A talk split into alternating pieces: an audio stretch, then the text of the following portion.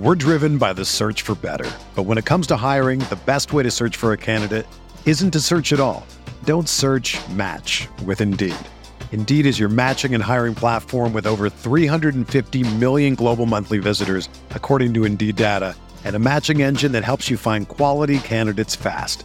Ditch the busy work. Use Indeed for scheduling, screening, and messaging so you can connect with candidates faster. Leveraging over 140 million qualifications and preferences every day, Indeed's matching engine is constantly learning from your preferences, so the more you use Indeed, the better it gets. Join more than 3.5 million businesses worldwide that use Indeed to hire great talent fast. And listeners of this show will get a $75 sponsored job credit to get your jobs more visibility at Indeed.com slash BlueWire. Just go to Indeed.com slash BlueWire right now and support our show by saying that you heard about Indeed on this podcast. That's Indeed.com slash BlueWire. Terms and conditions apply. Need to hire? You need Indeed.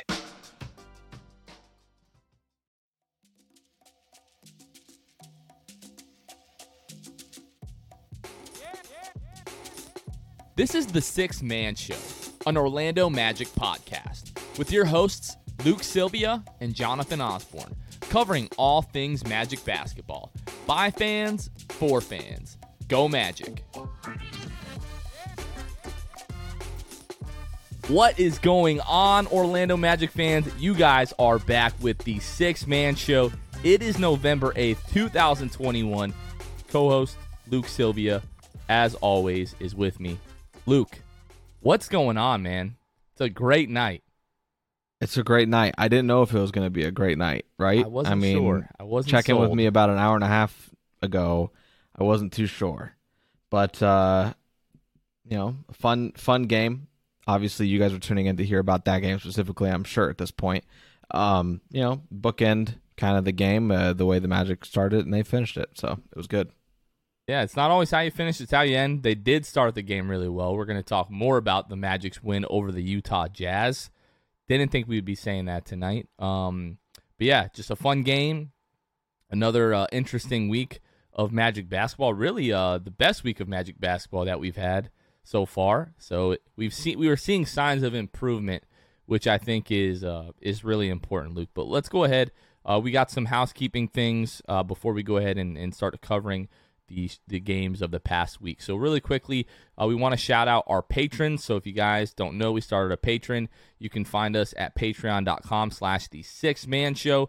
Want to shout out our newest patron, Joseph Chubb. Really, really appreciate your support. Means a lot to us. And then our other patrons, Court Cousins, Drew Gooden, Armin, Keith Garcia, Zico, Carson Tulo, Nathan Lynn, Ellis, Jonathan Borges, Norm L, Magic Player History, and Julio. Luke, that list is getting a little bit longer each week, and uh, that Yeah. little part there is taking you know longer and longer for me to say. But we're not pl- complaining. Again, really appreciate uh, your guys' support, Luke. Let's get into the weekly state of the Orlando Magic. So, your Orlando Magic went two and two this week. They Called it. started the week. You did. You Called did. it two and two. Hmm. I did call the Magic beating the Timberwolves. I just didn't think did. they'd pull out this win against the Jazz, and I'm glad to be wrong about that. They started the week with a 115 and 97 shellacking of the Minnesota Timberwolves in Minneapolis. I'm excited to talk about that game with Luke. Um, a 92 to 9, uh, 92 to 79 loss to the Celtics at home. A 102 to 89 loss to the Spurs at home in a rematch of the home opener, and then a thrilling Sunday night win against the Utah Jazz, 107 to 100. They now sit with a record of 3 and 8 coming into Sunday. They were 27th in net rating in the NBA with an offensive rating of 101.7, which means the Magic per 100 possessions score 101.7 points, which is good for 25th in the NBA, and a defensive rating of 110.4, which was good for 27th in the league. The Magic now have put together, you know, a, a few games here of pretty solid defensive performances, although they haven't captured the win in each one of those games. And then on Sunday afternoon, Tankathon.com had the Magic with the toughest remaining strength of schedule in the NBA. At the time that I checked that, the Magic were 2 and 8 on the season. So for them to still have the toughest remaining strength of schedule in the NBA was like, wow. Um, things really could uh, even get a little bit worse here, Luke. But overall, Luke, it was a it was a good week of Magic basketball going two and two. You were right.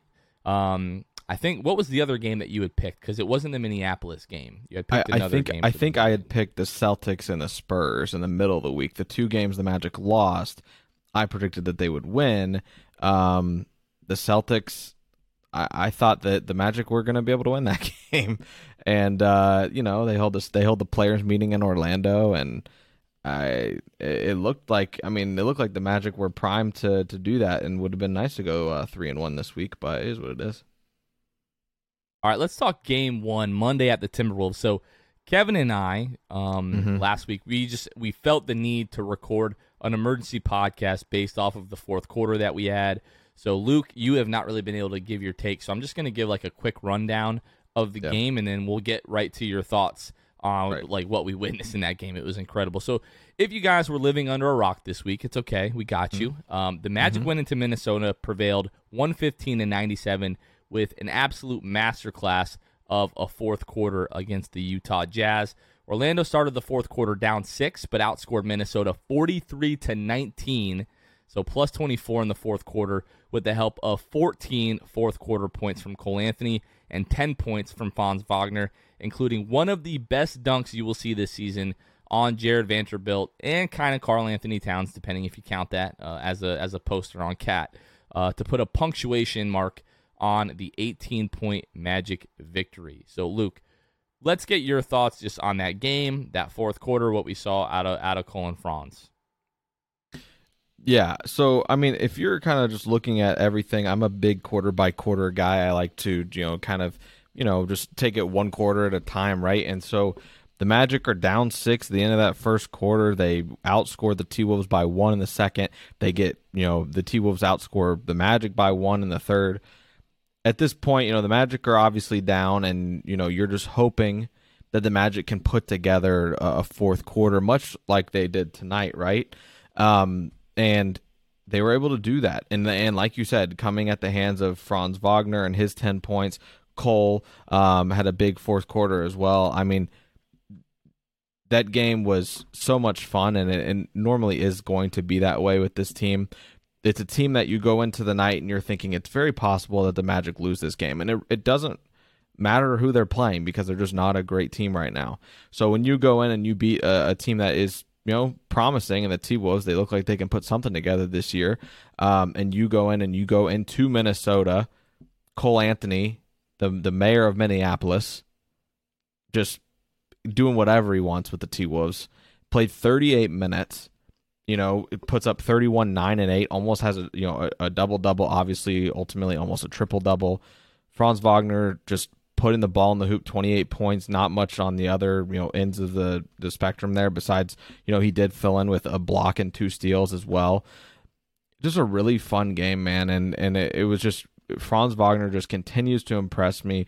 The way that, that he does the things that we talk so much about, it just seems like he's getting better at the things he's already good at. Right, like he, he is just improving on the things we already know that he's good at. He's he off the ball was incredible, um, and, and was able to you know pick his spots and and and make the right plays. Man, I'm he just continues to be so impressive. Zero turnovers. I know that he's a guy that only gets you know doesn't get you know too many assists per game, but the turnover margin we've talked about so much um, uh, on this show. Incredible from him to have zero turnovers and still have the game that he had. Um, five for nine from three. I mean that that game had the Cole storyline, the Franz storyline, and the huge fourth quarter. I mean, what did we put up like forty three points or something like that in the fourth? So uh, incredible and held them to nineteen. I mean, they they really hung their hats on their defense in that fourth quarter and their offense. It was really a complete game by them. Yeah, I know. Like, um, you know, Kevin and I had the conversation. I know we've talked about like the comparisons with Hedo Turkoglu, you know, with Franz Wagner, and I just feel really confident in in the fact that Franz Wagner is going to be very, very good for a really long time. He just cont- he's so consistent night in and night out, like scoring double Yeah. digits, I believe, in almost every Magic game uh, this season, and he just continues to do things well every night. Like for the amount of time that he does have the ball in his hands throughout the game, he's only averaging 0.8 turnovers right now. So that just goes to show you, you know, like he really is making very good decisions all of the time. Like uh, Yeah. tonight, he cut and uh, I forget who threw the bounce pass to him, but it hit him in the hands and went out of bounds.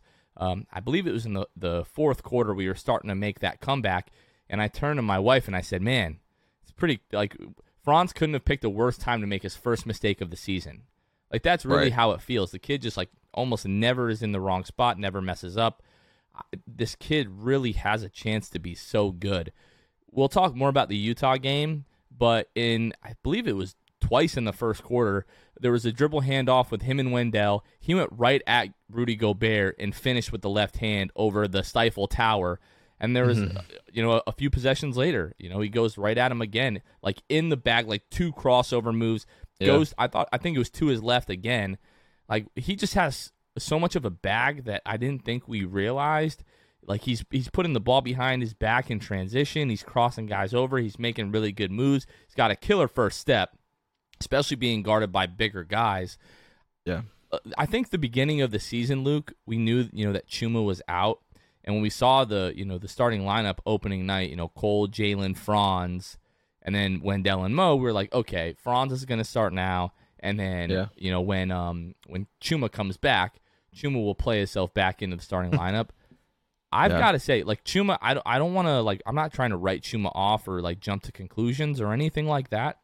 Chuma hasn't looked quite as good as he did last season. I, I do feel like he's still getting his conditioning back. He's still, you know, knocking off some rust.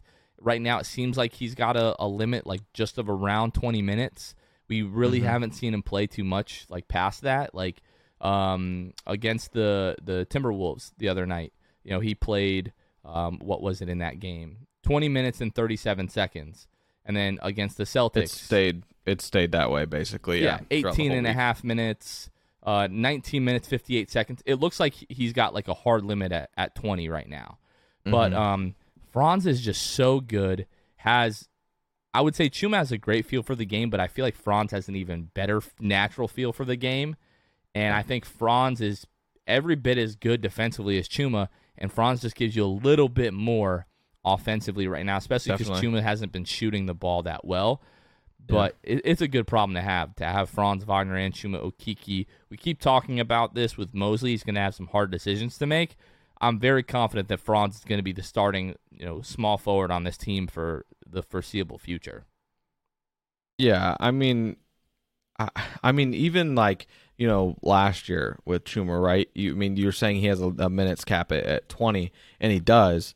Last year he only played like 25 minutes a game. Like I feel like we we we we've made Chuma.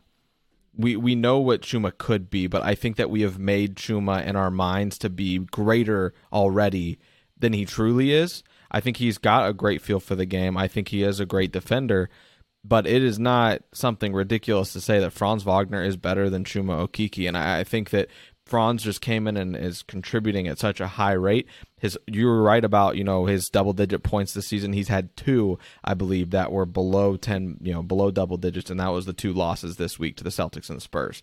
In which, you know, one of those games you can't be mad at. The Magic only scored seventy nine freaking points against the Celtics. Um, goes on to only, you know, I think he scored like seven or nine against the Spurs, um, seven on three of eleven shooting. So he had a couple off nights there. He he, you know, he obviously came off that big game in Minnesota. Probably still trying to obviously he's still trying to find his footing and kind of get his balance of like, okay, what what am I capable of? I just came off of this huge win, and I think uh, a huge win, a huge game for myself or my career. Kind of where where's the reality for me? And I think that's the thing that a lot of young players struggle with coming off of a big game, right? Their first huge game of their career. They're like, okay, how good am I really? Like, what can I really get away with? And I think Franz is just really trying to figure that out. Franz is getting the shots. He's going to be able to stay in rhythm. I think it is the best situation for him in terms of hopefully, you know, Mosley just continues to start him um, regardless. I think that he has a high ceiling. I think his ceiling is higher than Chuma's. I think that his his um you know I I don't know that for sure that Franz could be an all star one day. It's definitely not a stance I had even a week or two ago um, when we talk about Franz's ceiling. But man, I the guy is just he's so good, and I, I think that he, it, like you said, is just going to be really good for a, a long time. He's going to be a key contributor on the on whatever team he is on. Hopefully, that's what the Magic for a long time finding success. But Franz just has it, man. Franz has it, and if his shot's falling, even if his shot's not falling, he is still so valuable on the court because he's not going to make stupid passes. He's not going to play terrible defense. He's not going to you know not get back on defense. He's going to ring the bell. I mean, this is a this is a guy that despite what he's given you, you know, shooting the ball, he's still going to be making the right plays, making the right cuts, things like that. And obviously, you know, ov- you know, is always going to be giving you those winning plays. I think um obviously like he was bound to come down to earth like a little bit, you know, because he Right. was playing so well. So like right now he's sitting at 13.7 points, shooting Mm-hmm. almost 47% from the floor, almost 39% from the three point line, and Yeah. the la- I feel like the stats are kind of skewed because the last two games, like the stats here are not updated with the stats from tonight, um, but they were skewed by pretty poor offensive performances against the Celtics, against the Spurs. Uh, but I, I think teams are starting to pay attention to Franz, where you know the first seven or eight games wasn't really Yeah. on the scouting report, and now it's like Cole Anthony, Wendell Carter, and then Franz Wagner. Like those are the guys in at least in that starting lineup that offensively, like you really have to keep an eye on, or they're going to hurt you. But I am just incredibly confident in the fact that Franz is just going to continue to get better, and he's going to be very, very, very good. We're driven by the search for better. But when it comes to hiring, the best way to search for a candidate isn't to search at all. Don't search match with Indeed. Indeed is your matching and hiring platform with over 350 million global monthly visitors, according to Indeed data, and a matching engine that helps you find quality candidates fast. Ditch the busy work. Use Indeed for scheduling, screening, and messaging so you can connect with candidates faster. Leveraging over 140 million qualifications and preferences every day, Indeed's matching engine is constantly learning from your preferences, so the more you use Indeed, the better it gets. Join more than 3.5 million businesses worldwide that use Indeed to hire great talent fast. And listeners of this show will get a $75 sponsored job credit to get your jobs more visibility at Indeed.com slash Blue Wire. Just go to Indeed.com slash Blue Wire right now and support our show by saying that you heard about Indeed on this podcast. That's Indeed.com slash Blue Wire. Terms and conditions apply. Need to hire? You need Indeed. When you need mealtime inspiration, it's worth shopping Kroger, where you'll find over 30,000 mouthwatering choices that excite your inner foodie. And no matter what tasty choice you make, you'll enjoy our everyday low prices, plus extra ways to save, like digital coupons worth over $600 each week. You can also save up to $1 off per gallon at the pump with fuel points. More savings and more inspiring flavors make shopping Kroger worth it every time. Kroger, fresh for everyone. Fuel restrictions apply. Okay, so let's go ahead and we're going to move on to the second game of the week here. Um, game two, Wednesday, home versus the Celtics. So we have to talk about it. we do, we do, we do, we do. Mm, that is unfortunate. It is. Um, Orlando had their first halftime lead of the season in this game with a 46 to 44 lead after two quarters. Um, Orlando shot 40% to Boston's 36% in the first half. That was really the difference. You're up two at the end of the first half. And then really the Celtics stepped it up defensively in the third quarter. Mostly a lot of switching with Marcus Smart, just constantly switching him onto the ball handler. Uh, Luke, 10 of Orlando's first 12 attempts in the third quarter came from three. This is really where the team, after a hot shooting night in Minnesota, it really felt like the team was just trying to get it all back in one possession. Um, was it was just bad offense. We were not seeing the team play with pace, space in the past, the way that Mosley has been preaching the entire season. Um, one of those threes did come at the end of the shot clock, so it's like okay, it's your you know last second the ball's got to go up. But four of those ten attempts, Luke, came with twelve or more seconds left on the shot clock. Two of them came with 16 or more seconds left on the shot clock, meaning they dribbled the ball up the court, they made one pass, and that guy just fired it up. That's not good offense. A young team, it's easy to fall in love with the jump shot, especially when you're trying to come back in a game. But it was just, it was really detrimental to the offensive flow in this game. Uh, Orlando shot two for 17 in the third quarter, scored a season low 10 points in the quarter. The Magic were down by 19 heading into the fourth, unable to mount a comeback in the fourth, and they lost 92 to 79. So you played defensively well enough to win this game, but the shots were just not falling. Orlando shot 32% from the floor, 27 of 84, 9 of 43 from behind the arc, 20.9% from the three point line, Luke. Only guy that I think you could actually argue played well in this game was Wendell Carter, 13 points, 5 of 12 from the floor, 13 rebounds. Everyone else, it was just like a meh, like kind of night. Like nobody really shot the ball particularly well. Um, and yeah, I mean, when you're shooting the ball like that, you have a third quarter like that where you score 10 points, you're just not going to win many games in the NBA, man. Yeah, I think you know, like you talked about, the third quarter was su- it was such a head scratcher for everybody. I mean, you like you said, you're putting up those threes, and it you know while the boss, you know, the Boston's in rhythm. Like you said, played well defensively, uh, specifically in the third or the second and the fourth quarter. Fourth quarter at that point, I'm sure you know the Celtics just kind of seemed to be taking their foot off the gas a little bit there. Only gave up 17 fourth quarter points, 18 second quarter points.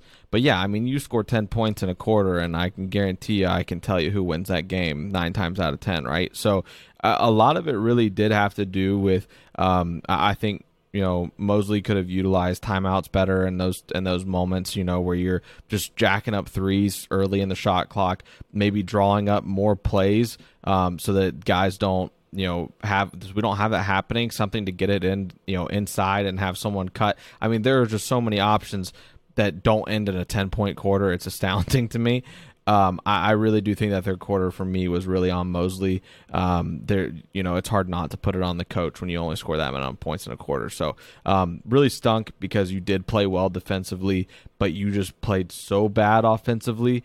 Um, again, like you said, coming off of you know the you know two nights before, you were you know just tearing down the city of Minneapolis, right? So like you you felt like you could do anything. You have your first first half lead of the season against Boston and then you just throw it out the window with that third quarter and it, it I mean it, it it sucked quite frankly to only put up 79 in a in a game. Box score for the Celtics, Jaylen Brown ends up with 28 points, a team high for the Celtics. 10 to 17 from the floor, 3 of 8 from 3. He added 5 rebounds, 3 assists, 1 steal. Yeah, the Celtics game was not a lot of fun, Luke, and uh, neither was the game um, against San Antonio uh, on Friday night. So, game three versus San Antonio. This was a rematch of the season opener in San mm-hmm. Antonio, where the Magic lost 123 to 97. So I'm sure these guys were really eager to you know play well in this game, and they really didn't. Um, rough shooting uh, from the Celtics game carried over as the Magic shot just eight of 26 from the floor in the first, including Wendell Carter Jr. shooting one for 10 in the first quarter. Magic trailed 13 at the half. Orlando was able to cut the deficit to 10 heading into the fourth quarter, but they were unable to put enough solid defensive possessions together, just trading baskets with the Spurs. Uh, let the Spurs shoot 56% in the fourth quarter. Magic lose 102 to 89. So this was really the second game in a row. Uh, you know, Magic did not shoot the ball well, 39% from the floor. Biggest thing for me in this game, Luke, was the 18 turnovers. We saw this from the Spurs in game one of the regular season. Magic get off to a good start San Antonio goes into this 2 1 2, like half court trap, kind of like three quarter court press.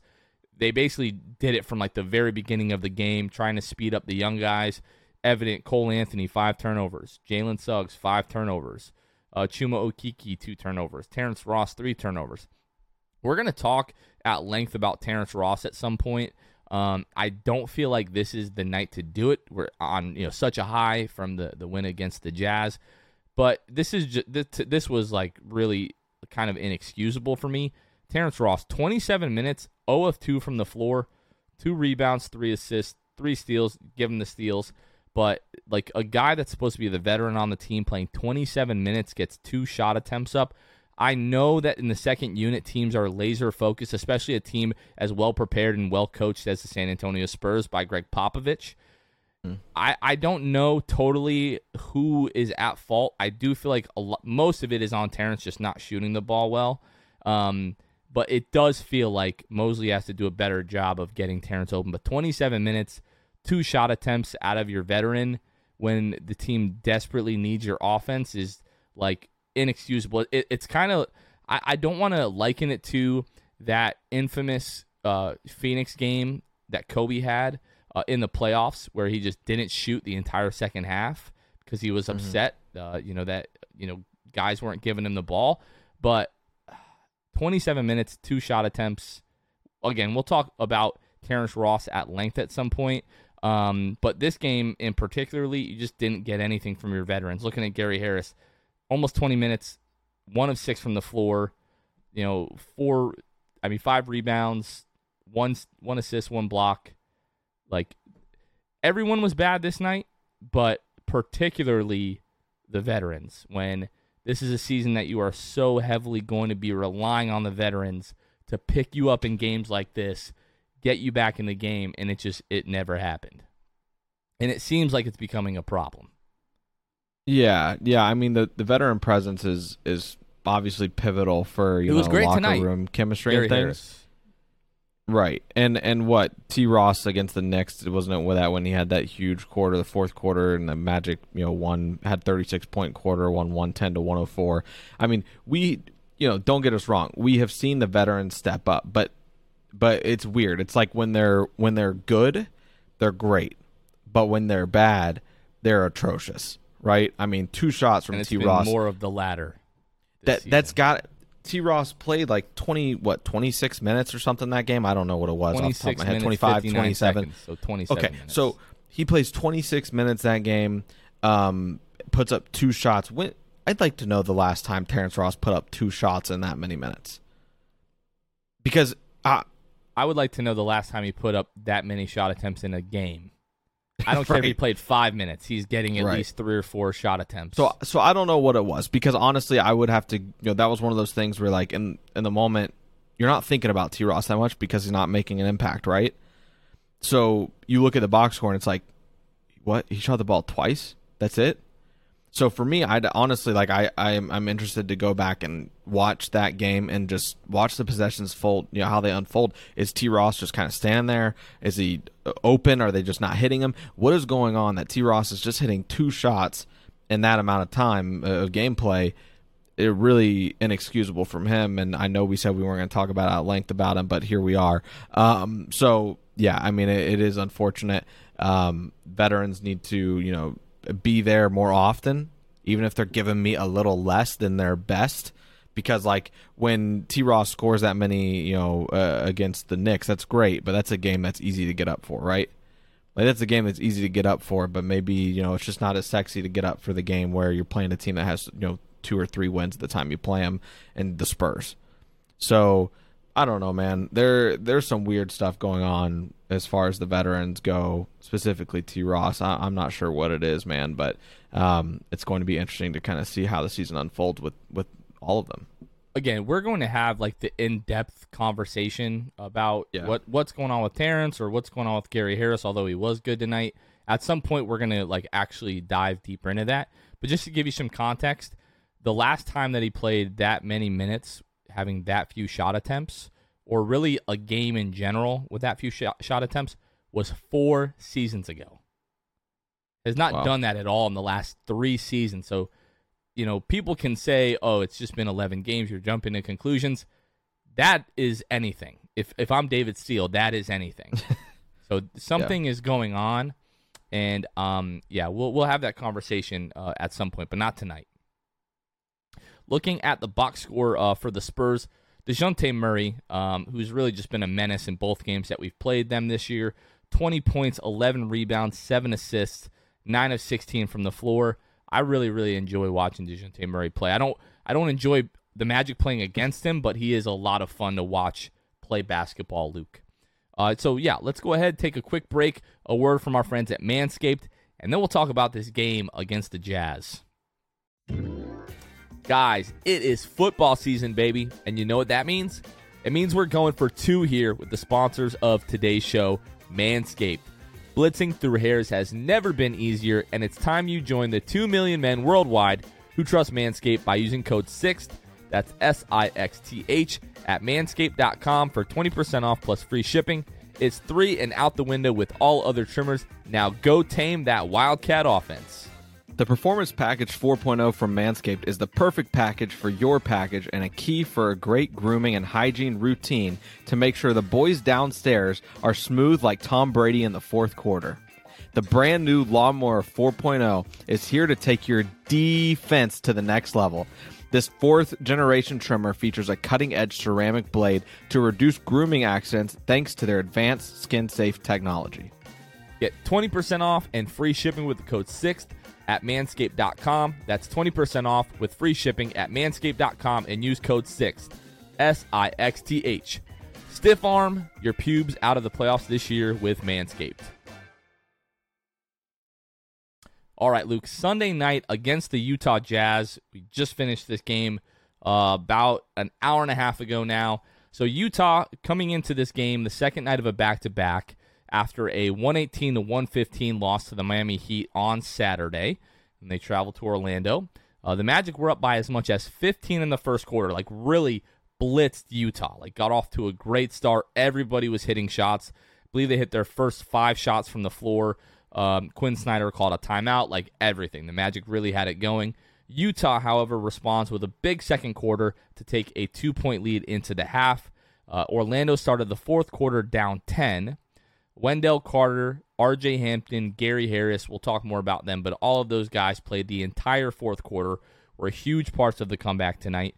But with 6 minutes, 36 seconds to go, Franz Wagner subbed in for Chuma Okeke to give the Magic a lineup of Cole Anthony, RJ Hampton, Gary Harris, Franz Wagner, Wendell Carter, and that group closed the game on a 19 to 9 run.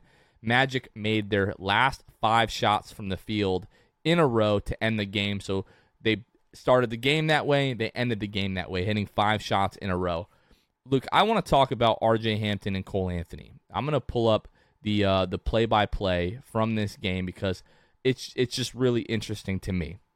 So um, here it is. So with five minutes forty three seconds to go in the game, um, Joe Ingles goes to make a corner pass.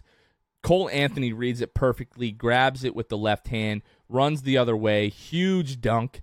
I don't know if there are more exciting things to watch in the NBA than Cole Anthony on a breakaway where you know he's taking like one step after the free throw line, flying through the air and jamming it. Because watching the game, you can tell he's a smaller guy, but the amount of bounce that this kid has is absolutely ridiculous. So that gives the Magic, I believe that was the first lead of the half to put the Magic up 92 to 91, 543 to go in the game. They come down the other end. Donovan Mitchell misses a three. Uh, gets the rebound, gets it to Royce O'Neale, who hits a three to put the Jazz back up two. Okay. RJ turns the ball over. Donovan Mitchell turns the ball over. Then Franz Wagner gets a steal coming the other way, gets it to, to Cole, who then dunks it again, this time with the left hand. Opposite hand. Opposite hand um, ties the game up. Okay. Teams kind of go back and forth, back and forth. Rudy Gobert gets a dunk, puts the Jazz up two, 341 to go. And then RJ Hampton, a couple series later, with the driving reverse layup over Rudy Gobert. It sat on the rim for what felt like an eternity to tie the game up. Hmm. They go the other way. Cole Anthony fouls Rudy Gobert. He makes both free throws. They go back up two. And two minutes, 19 seconds left to go in this game. You're like, okay, young team. We don't have Mo Bamba in the game. We don't have Jalen Suggs in the game guys that usually close out the game for us alongside Wendell, Cole Anthony, Franz Wagner. At one point, you see Mo Bamba come to the scores table, get ready to check in. Then a couple series later, he's sitting back down. We'll talk more about that, that mm-hmm. how all of that came to happen. But RJ Hampton comes down, okay, didn't look totally sure of what he was going to do, but ends up with the the uh, pull up. I believe it was from the left elbow to tie the yep. game at 98 all. Royce O'Neale misses a big three. RJ Hampton gets a huge rebound. Cole Anthony comes back the other way, doesn't totally know what he look, look what he's going to do. He hits a 19 foot jumper. Donovan Mitchell turns the ball over. Cole Anthony comes down again, hits the jump shot. Donovan Mitchell has a layup. Now it's a two point game with 44 seconds left. Cole Anthony comes down with the ball, almost turns the ball over like three times. Guys are diving on the floor. Gary Harris is on the floor. Somehow RJ Hampton breaks open from the right wing for a three. Just a huge shot for this kid who's so young. Cole talked after the game how he's been a little bit frustrated not really getting the playing time that he deserved, but he hits that three with 21 seconds left, and I tweeted that it was the RJ Hampton dagger people were like, "Wait a mm. minute, we don't know what's about to happen." And I knew the game was over. I just I knew we would have it. But basically, like we end the game on Cole Anthony free throws, 107 to 100. Crazy fourth quarter. RJ Hampton's defense on Donovan Mitchell in the fourth quarter was incredible. We Yeah. almost kind of put like the clamps on Donovan Mitchell down the stretch there. It was really a sight to behold. But like Cole Anthony is evolving into that guy right in front of our eyes. And RJ Hampton, eight fourth quarter points, Luke. This feels like it could be the game that RJ get, gets the kind of confidence that it seems like he's been lacking. A lot of the times he doesn't quite look sure of what he's doing with the ball in his hands. But this was a huge fourth quarter. Obviously, huge win over one of the best teams in the league. I'm done talking. Yeah, so I- think that, and I, I obviously will, I'll, I'll respond to RJ and and Cole, and Cole being just who we have come to know who Cole is, um, especially in crunch time, um, in all the positive and negative ways, which I'll also get to. But I, I think you know I took you know just kind of was was noting things throughout the first quarter mainly. I it was you know I was watching the game as I could. Those games. I, by the way, po- unpopular opinion maybe I don't like these early games, um, just because it's during like dinner time and Harper's bedtime and Lauren's got a meeting for. All that stuff aside, right? On the first quarter, I'm locked into this game. I'm taking notes on everything. Um, one of my notes, uh, it's kind of funny to look back at everything. So first, I kind of noted at the beginning of the game, Jonathan, you get rolling with the Bamba block on Bogdanovich, uh, followed by a WCJ, you know, short jumper over Gobert, and then a WCJ three from the top. And then another WCJ three at the 8:24 mark left in the first quarter, um, and then one of the the funnier you know things to just kind of look at. No clue how Suggs finished that one on three fast break. That was one of my notes. No idea. Suggs had that in that first quarter had that finish where it just looked like I was telling him to slow down verbally, right? Like you got one on three, slow down, and he somehow gets it to fall. Um, but kind of this note from the first quarter, tr- you could just basically just copy and paste to the fourth quarter in terms of the success that the Magic were having. Active hands and great help defense and I wrote that down after Cole Anthony stripped Whiteside um, down low, um, and then WCJ had the block on Whiteside with help defense with 4:45 left in the first quarter. So that all like you know WCJ wasn't over there. He came over to help on on uh, on Whiteside because Whiteside had a favorable matchup. Um, got the block on him. Bamba blocked Ingles. He had two first quarter blocks. I mean, they, they were everywhere. So that really was like the theme of the game for me was active hands and great help defense. And that's what Mosley talked on, you know, in his press conference. One of the things he talked about was, you know, we're gonna have to hang our hats on our defense and on the pass, right? Um, defense definitely was a, a huge thing tonight for the Magic. The Jazz, you know, barely break hundred. They get hundred points tonight. Now, I said my piece. Now I want to respond kind of to that whole sequence that you did, you know, go into detail with with with RJ and Cole. RJ stumbles into great situations sometimes, right? That that three, he was just there. Okay, Cole in one of this goes into the negative of Cole, the the Cole Anthony experience. This is the negative of it, right? And then I'm gonna just say all positives from there on out for Cole. It's it, it felt like on that possession where he comes down at that pivotal moment of the fourth quarter, Jonathan. It felt like it was going to be one of those moments where I text in the group chat and say Cole's doing too much. I text Kevin and Kevin texted something the other day in our chat saying that and you know during the first half of one of the games that we had, I can't remember where it was, but Cole's doing too much, right? Cole's confident and we love that about him, but it comes with its pros and cons. That was one of them. RJ Hampton knocks down that three, huge shot, right? Um so for me, it was an incredible RJ Hampton game. Do I think he will be involved in a lot of start closing lineups for this season? No, I don't. Um, even if Ji wasn't back and Markelle wasn't back, I would still say the same thing, right? It's just it was a it was a perfect game for him. All eight points come in the fourth quarter. He picked a great time to to have to have a great time, right? So um, you know, still ends the game with I think one assist and three turnovers. So just did have those plays where he just kind of looked deer in the headlights a little bit, like you said. He he has that to him sometimes, but um, yeah, man. I, I as far as RJ goes, incredible game. I hope we can see more from him because that defense that he did put on in the fourth quarter was incredible. Mo's touched on that as well. I do want to give him his props there. Defensively, he was incredible. He was flying around, he was making the right plays, he was clamping. And uh, yeah, I mean, he was great. Cole, Cole's to Cole, right? 13 of 20 from the field, 5 of 10 from 3. Just one of those out of body experiences where he drops 30, you know, over 30. Um, had 33 tonight. Uh, Is it I out think, of body? Can we? I feel like we can almost stop saying that. Well, this is happening on a regular basis. Right, I get it. I get it. But but 5 of 10 from 3 I mean, is yeah, pretty out of body. I mean, this year it, it's it's not. I mean, We'll see. Yeah, I mean- Mm-hmm. the kid is shooting forty one percent from three on the season. That's Yeah, going to come with so- some five of ten nights. It's going to come with some two of ten nights. Right. I mean, it doesn't matter how you get there, I guess. Right. So, I mean, it's. I would rather him just be kind of steady Eddie right in the middle. Give me four for four for nine, four for ten every night. That'd be great. Forty percent from three, instead of you know spare me the O for tens. It's but a roller it is coaster. kind of Cole Anthony it is. is. a roller coaster. Yeah, no doubt. And um, and you know his thirty three points.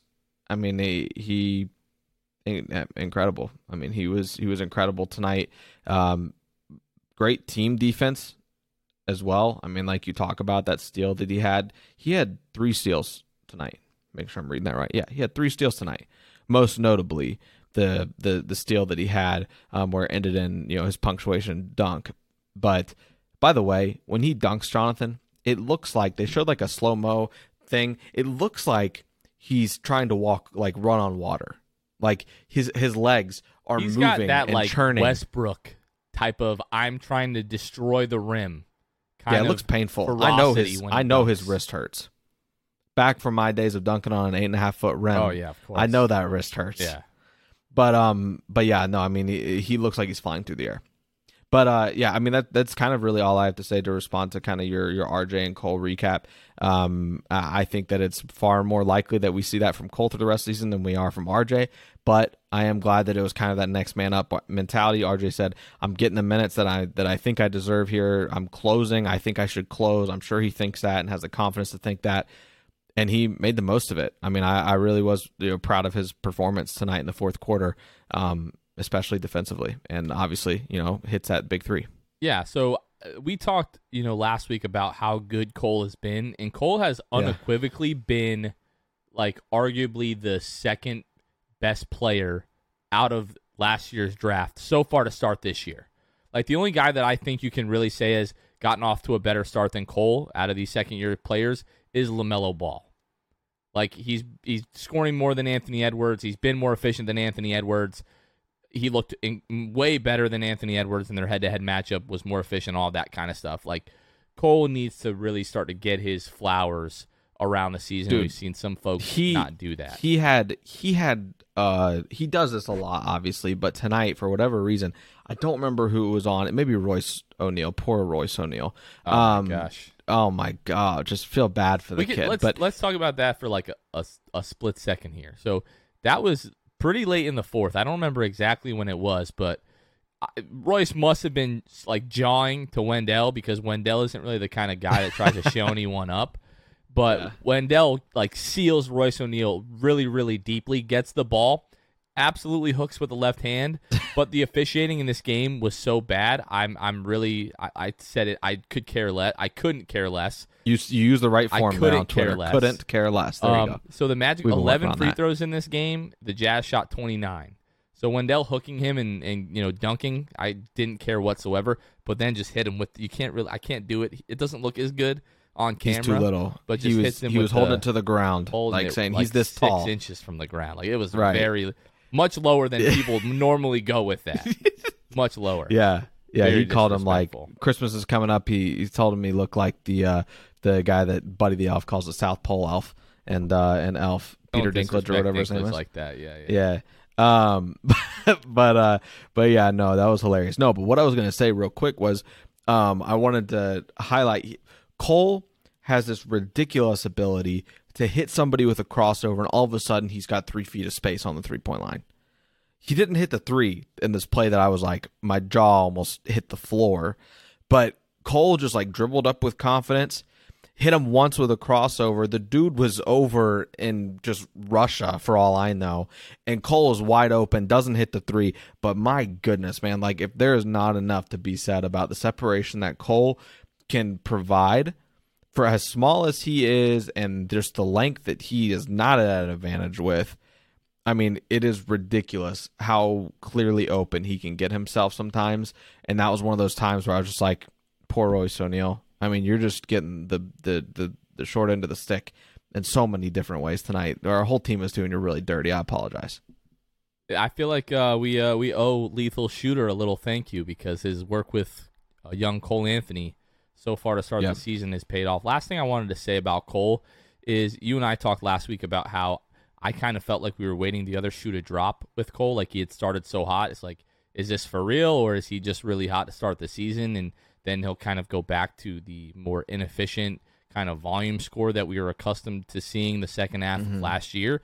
And the the game against the Celtics, four of 18 from the floor, 22% in 37 minutes, two of 11 from the three point line. I was like, okay, maybe that's about to happen. But then bounces back with a 21 point, 8 of 18 from the floor. Not incredibly efficient, but good enough. And then tonight, 13 of 20, 65% from the floor just you could not ask you know more of of what Cole Anthony is doing right now. He's absolutely been the the second best player this year out of um, you know last year's draft class. So huge props to Cole Anthony. Last thing that I wanted to talk about of this Utah game, we mentioned that that sequence where Mo Bamba goes, he's sitting on the scores table, getting ready to check in, then all of a sudden he's not. Jamahl mm-hmm. Mosley said after the game that Mo went up to him and said, "Coach, this group is rolling. Like leave them in. I'm good. Like I'm I'm yeah. good to sit. And this is the thing that we know about Mo Bamba. Mo wanted to be in that game. It's not that Mo didn't want to be out there. He just knew that those guys were giving us the best chance to win at the moment, and you ride the hot hand. And props to Mo Bamba, props to Mosley for you know, saying, you know what, you're right. Let's leave these guys in. And as much as we can criticize Jamahl Mosley for certain missteps that he's had so far to start the season, you got to yeah. give the guy credit where credit is due. He has shown the ability to adapt. He has shown the ability to, you know, grow from game to game and make adjustments. And we begged Steve Clifford to do that for three seasons, and he never, ever would. And did it lose us that many games? Maybe not. Um, you know, you could probably count on you know your hands and your feet those digits, maybe the amount of games that that lost us over the course of three years. But it's just a feel thing. When you have a hot hand, when you have a group that is being successful, you ride them until they are not successful. Props to Mo, props to Jamahl for going with what was working in the moment. And it worked, and we won. Yeah, and I mean, uh, again, Jonathan, can you tell me, remind me? So the the the closing group for Orlando, right? You you had Cole, you had what Gary, Cole, RJ, Gary, RJ, Franz. Franz. So who in that rotation do you think Mo is Mo taking RJ out of the game or Gary Harris out of the game, do you think? Well, what would have happened is Mo would have come back in, and then a couple of minutes after that, maybe a minute after that, Jalen would have come back in. Like, right.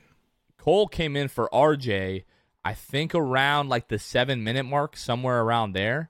And then when Mosley decided with Mo that this group was rolling, just let them in, keep them in the game, he decided, okay, we're just going to ride these guys the rest of the way, and it paid off.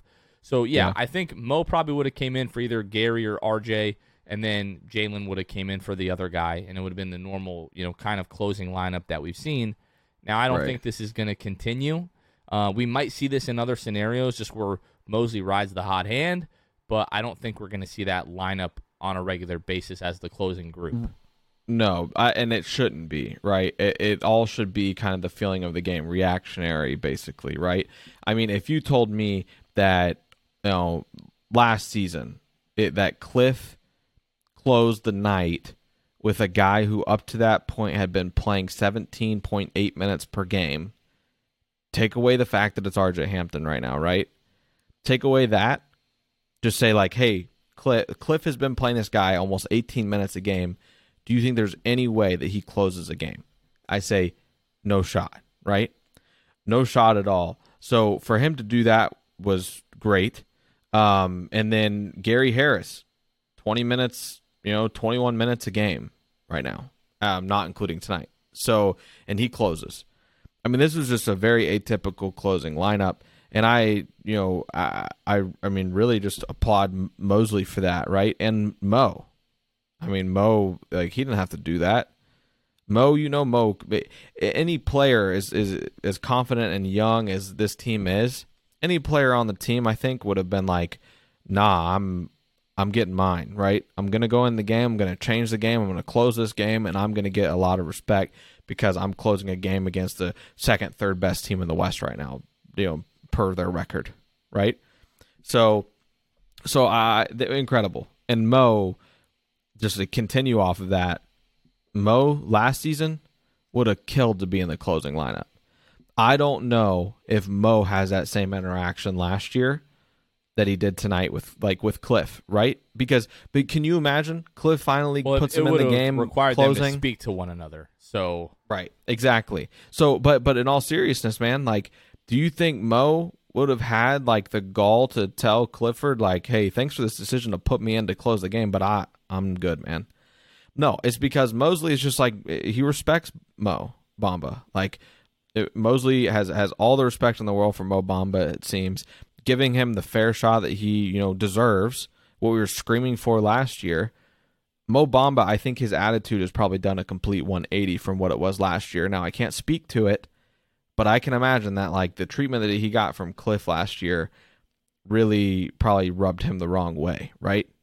No one was happier, and we've said this before. No one was happier to see a new head coach roll in the door than Mo Bamba was, and and here he is, you know, doing a whole 180, telling the coach, no, I'm good, coach. Like these guys are doing their thing.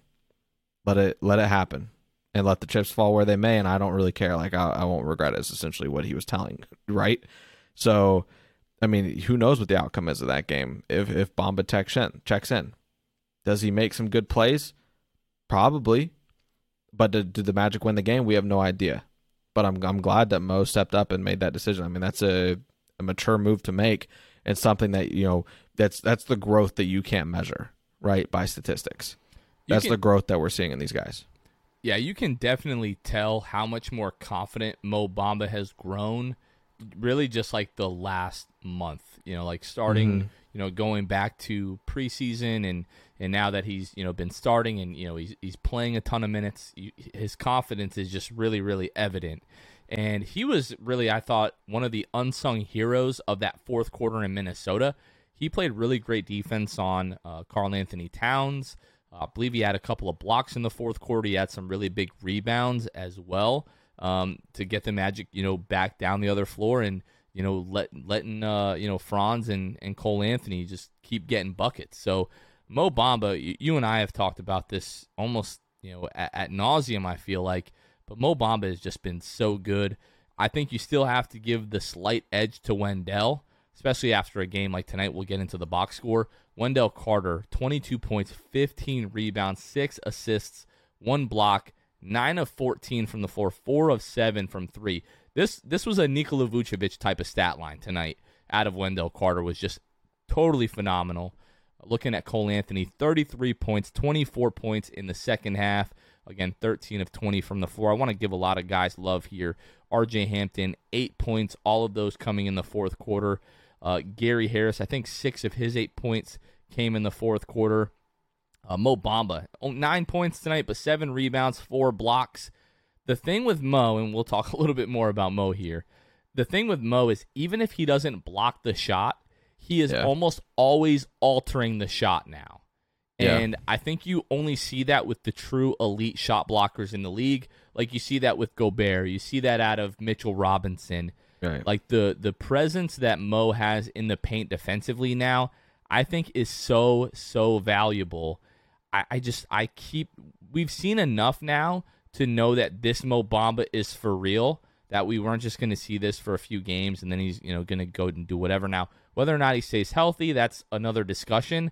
But I'm very confident, and I said this the day that the announcement um, for Wendell's extension came out that this sets up things getting a little bit complicated in the offseason. Now, Mo Bamba having, you know, his best friend, you know, Cole Anthony there and, you know, RJ Hampton. And as close as these guys seem to be, and after this win tonight, you could see it on the floor how happy they were to get the win, how happy they were for one another. I feel like Mo wants to stick around.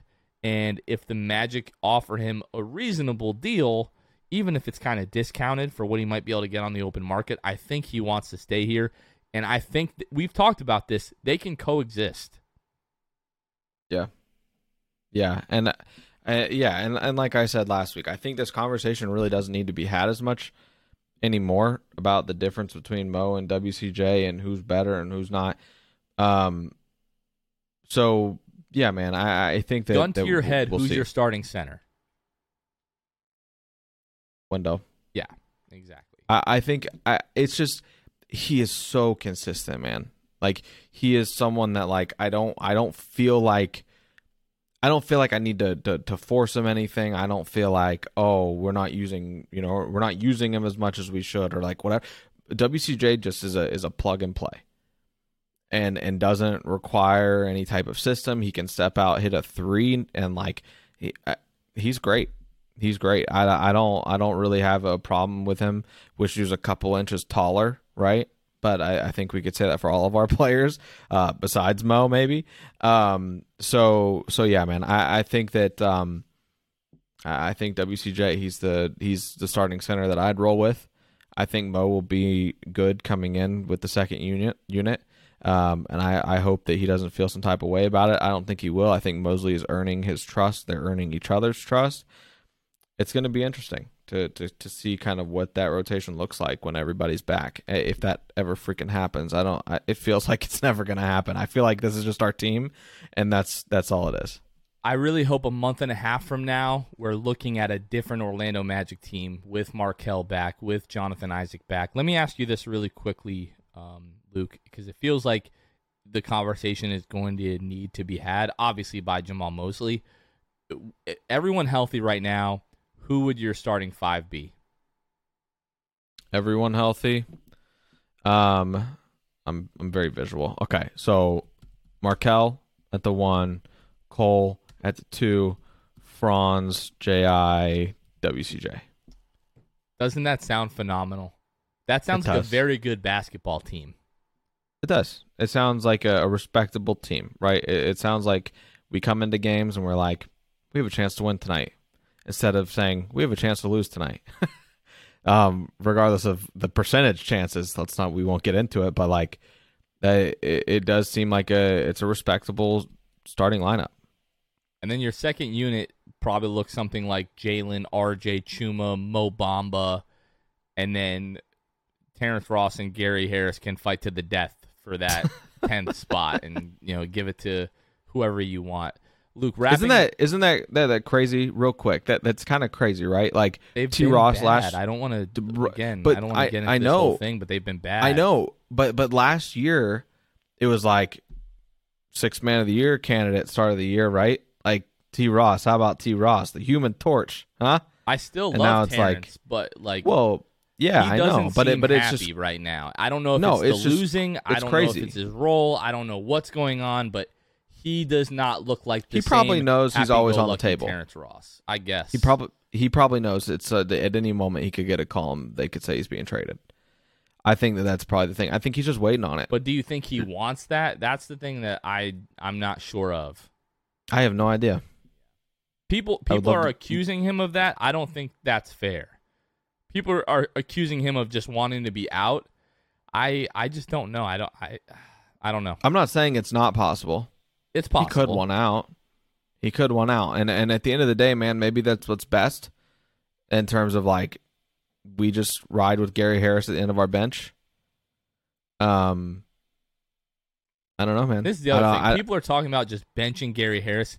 You can't bench a guy that's making $22 million that you hope to trade at some point this year. That just Yeah. doesn't happen. no, it's a Like you look at the history of the NBA, playing. a guy making $22 million that you are hoping to actually trade and you know get an asset back for, you do not bench him. It's They end up getting bought out. That's I'm starting to feel like that's more likely that some type of buyout happens. Yeah, definitely like not right out of the before question. the All Star break, something like that. right. Uh, wrapping up the Jazz game, look quick look at the box score for the Utah Jazz. Rudy Gobert, 21 points, 15 rebounds, 7 of 9 from the floor. Obviously incredibly efficient, but 7 of 8 from the free throw line tonight, 87%. Thought he had a real chance to hurt us there. The officiating, I don't like to complain about the officiating, but the officiating tonight was just so bad and inconsistent. Something would happen on the, the yellow end, they would get the call, it would happen on our end, and we just weren't getting the same call. Props to Cole Anthony for actually calling them out on their BS tonight. I feel like this team needs more of that, even though you see guys across the league berate the officials.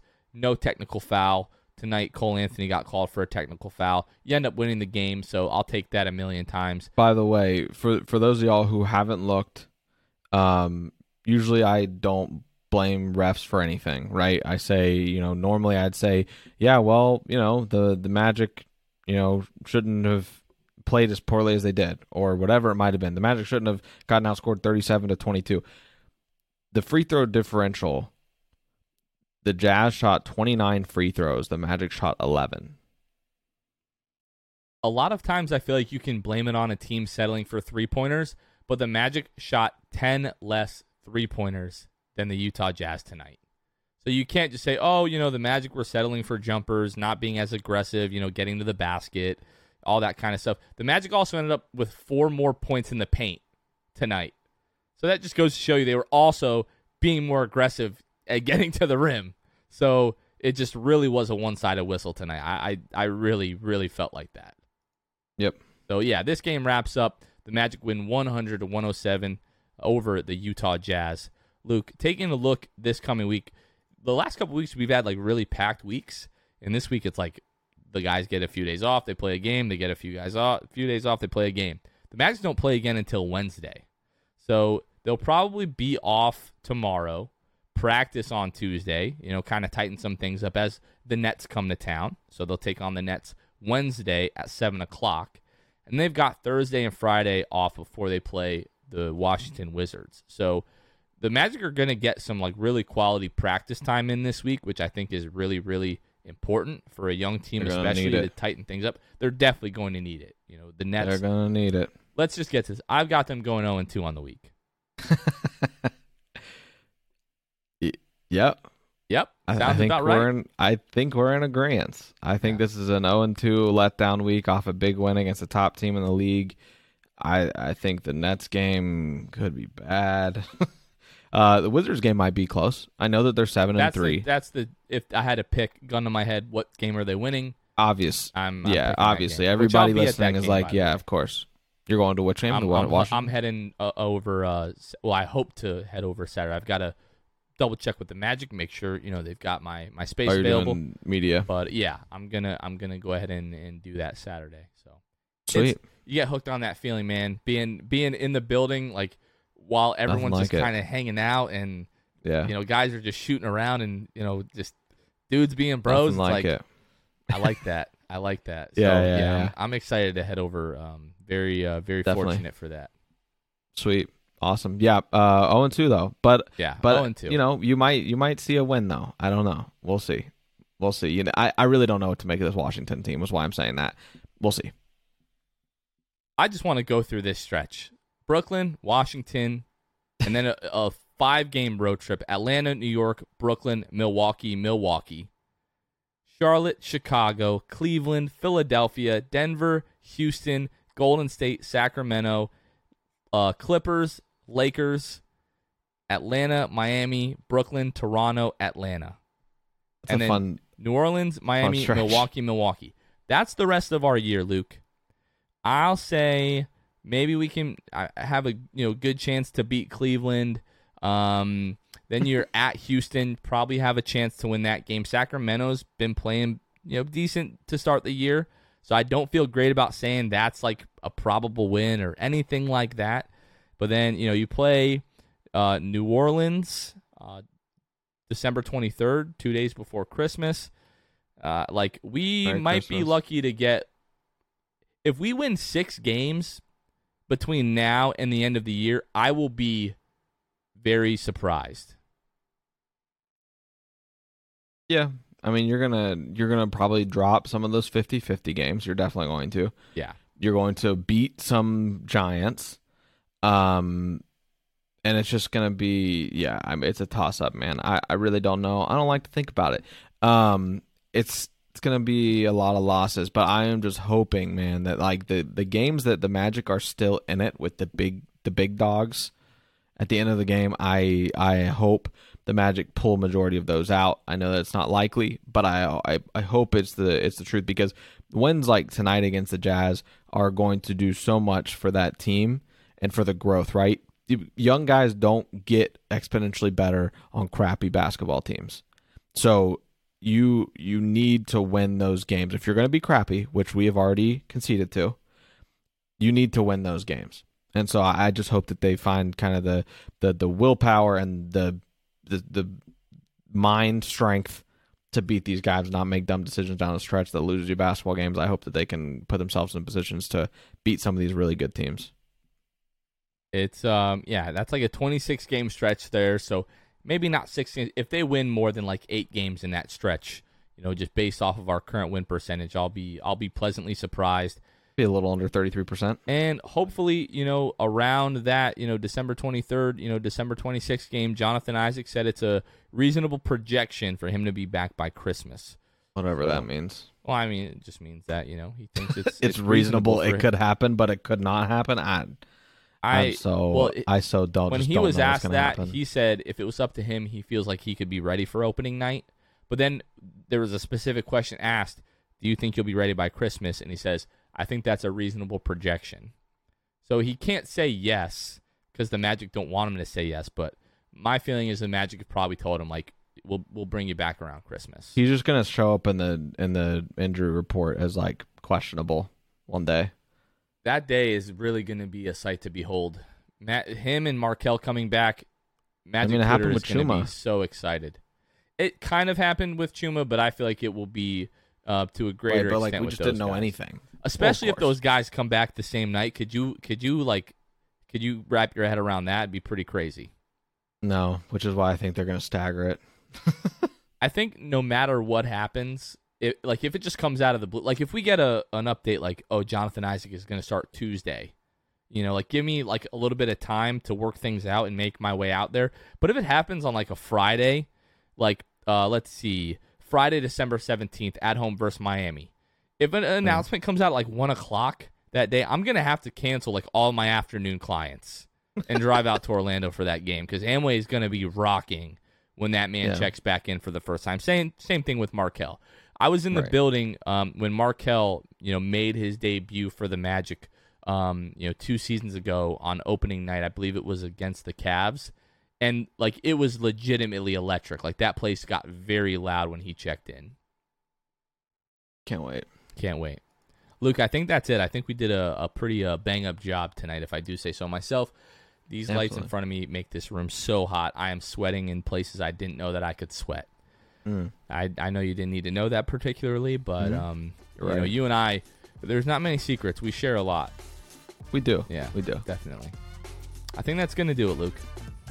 Yeah, yeah. For those of you still listening, thank you guys. Yes, thank you very much for listening to our uh, sweaty swamp talk here. Um, mm. That's going to be the title of this episode. Not really. Definitely not. But guys, uh, for Luke Sylvia, this has been Jonathan Osborne. You guys are listening to the Sixth Man Show. We will catch you guys next time. See ya. Thanks for listening to the Sixth Man Show. Be sure to subscribe on iTunes, Spotify, Google Play, and Stitcher to get new episodes downloaded directly to your phone. Please take a minute to give us a five star rating and a review. It would really help us out a lot. Follow us on Twitter and Instagram at Sixth Man Show and like us on Facebook. We'll catch you guys next time. Go Magic.